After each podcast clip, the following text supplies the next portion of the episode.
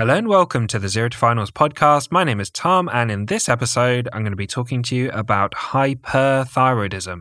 And you can find written notes on this topic at zerotofinals.com slash hyperthyroidism or in the endocrinology section of the Zero to Finals medicine book.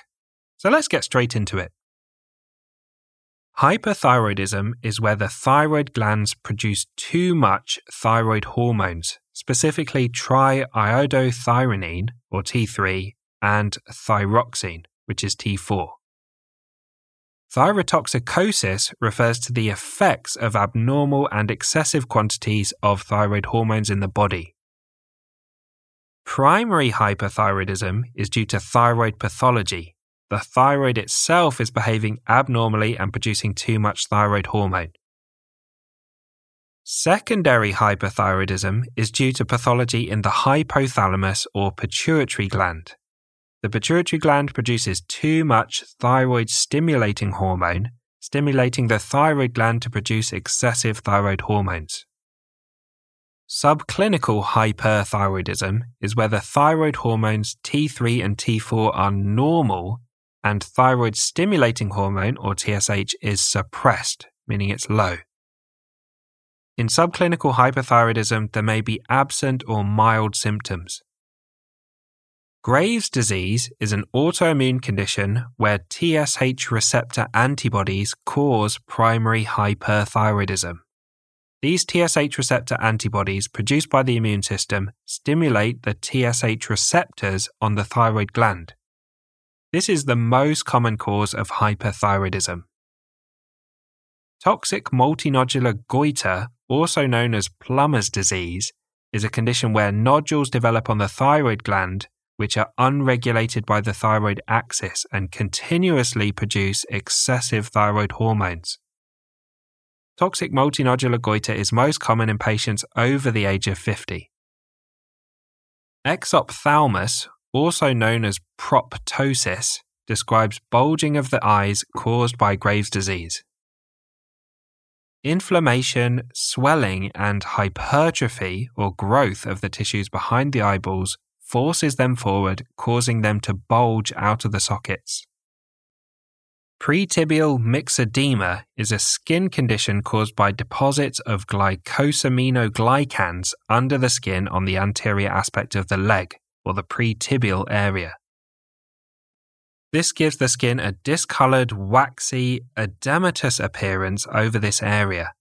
It's specific to Graves' disease and is a reaction to the TSH receptor antibodies. Goiter refers to a neck lump caused by swelling of the thyroid gland. Let's talk about the causes of hyperthyroidism. The causes of hyperthyroidism can be remembered with the GIST, G I S T mnemonic. G for Graves' disease, I for inflammation, meaning thyroiditis, S for solitary toxic thyroid nodule, and T for toxic multinodular goiter.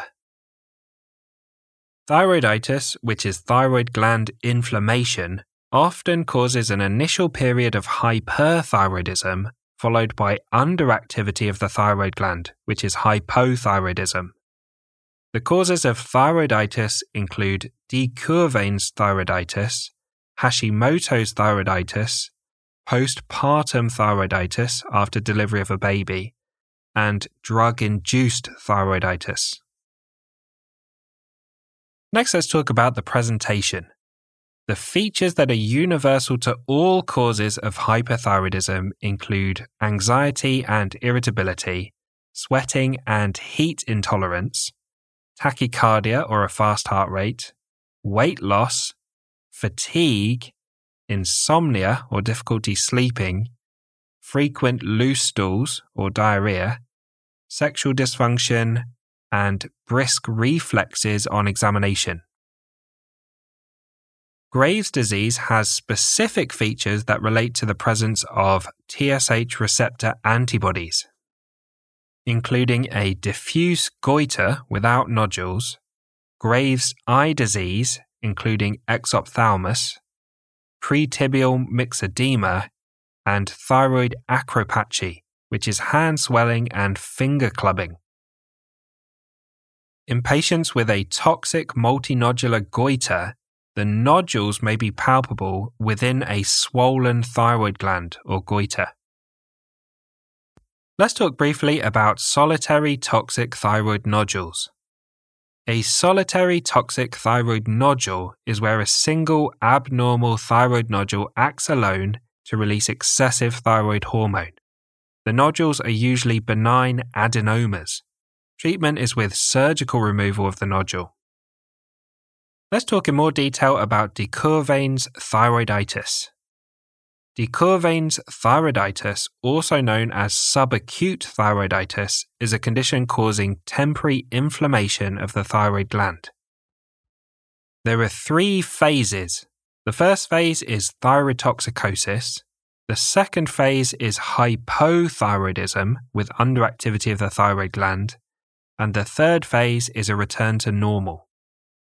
The initial thyrotoxic phase involves excessive thyroid hormones, thyroid swelling and tenderness, a flu like illness with fever, aches, and fatigue, and raised inflammatory markers, for example, CRP and ESR. De Quervain's thyroiditis is a self limiting condition, and supportive treatment is usually all that's necessary.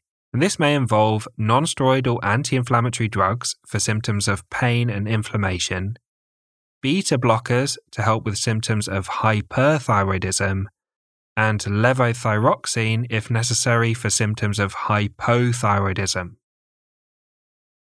A small number of less than 10% of patients with de Quervain's thyroiditis will remain hypothyroid long term. Next, let's talk about thyroid storm. Thyroid storm is a rare presentation of hyperthyroidism. It's also known as thyrotoxic crisis. It's a rare and more severe presentation of hyperthyroidism with a fever, tachycardia, and delirium or confusion. It may be life threatening and it requires admission for monitoring. Thyroid storm is treated the same way as any other presentation of thyrotoxicosis, although they may need additional supportive care with fluid resuscitation anti arrhythmic medications if arrhythmias occur, and beta blockers. Next, let's talk about management. A specialist endocrinologist will guide the treatment of hyperthyroidism. Carbimazole is the first line antithyroid drug. It's usually taken for 12 to 18 months. Once the patient has normal thyroid hormone levels, which usually occurs within 4 to 8 weeks, they continue on maintenance carbimazole, and either the carbimazole dose is titrated carefully to maintain normal levels, and this is known as titration block, or a higher dose of carbimazole is given to block all production, and levothyroxine is added back in and titrated to effect, and this is known as block and replace. A tom tip for you the MHRA issued a warning in 2019 about the risk of acute pancreatitis in patients taking carbimazole. In your exams, look out for a patient on carbimazole presenting with symptoms of pancreatitis, for example, severe epigastric pain radiating to the back. Propylthiouracil is the second line antithyroid drug. It's used in a similar way to carbimazole there's a small risk of severe liver reactions, including death, which is why carbimazole is preferred. A tom tip for you both carbimazole and propylthiouracil can cause agranulocytosis with a dangerously low white blood cell count. Agranulocytosis makes patients vulnerable to severe infections. A sore throat is a key presenting feature of agranulocytosis. In your exams, if you see a patient with a sore throat who's taking carbimazole or propylthiouracil, the cause is likely agranulocytosis, and they need an urgent full blood count and aggressive treatment of any infections. Radioactive iodine treatment involves drinking a single dose of radioactive iodine. The thyroid gland takes this up, and the emitted radiation destroys a portion of the thyroid cells. Reduction in the number of cells results in a decrease in thyroid hormone production. Remission can take six months with radioactive iodine, after which the thyroid is often underactive and the patient requires long term levothyroxine. Treatment with radioactive iodine involves strict rules due to the radiation. Women must not be pregnant or breastfeeding, and they must not get pregnant within six months of treatment. Men must not father children within four months of treatment, and patients must limit contact with people after the dose, particularly children and pregnant women. Beta blockers are used to block the adrenaline related symptoms of hyperthyroidism. Propranolol is the usual choice as it non selectively blocks adrenergic activity, as opposed to something like bisoprolol, which is more selective and only works on the heart.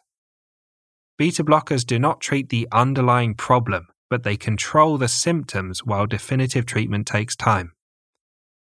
Beta blockers are particularly useful in patients with thyroid storm.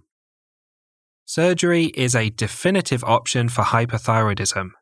Removing the whole thyroid gland, called a thyroidectomy, or removing the toxic nodules effectively stops the excess production of thyroid hormone. Patients will be hypothyroid after a thyroidectomy and they'll require lifelong levothyroxine to replace the missing thyroid hormones. So, thanks for listening to this episode on hyperthyroidism. As always, a big thank you to Harry Watchman for perfectly editing the podcast. Consider becoming a member of the Zero to Finals Patreon to support Zero to Finals and help with the production of all these podcast episodes and notes, questions, and everything else. And I hope you join us for the next episode where we'll talk about hypothyroidism.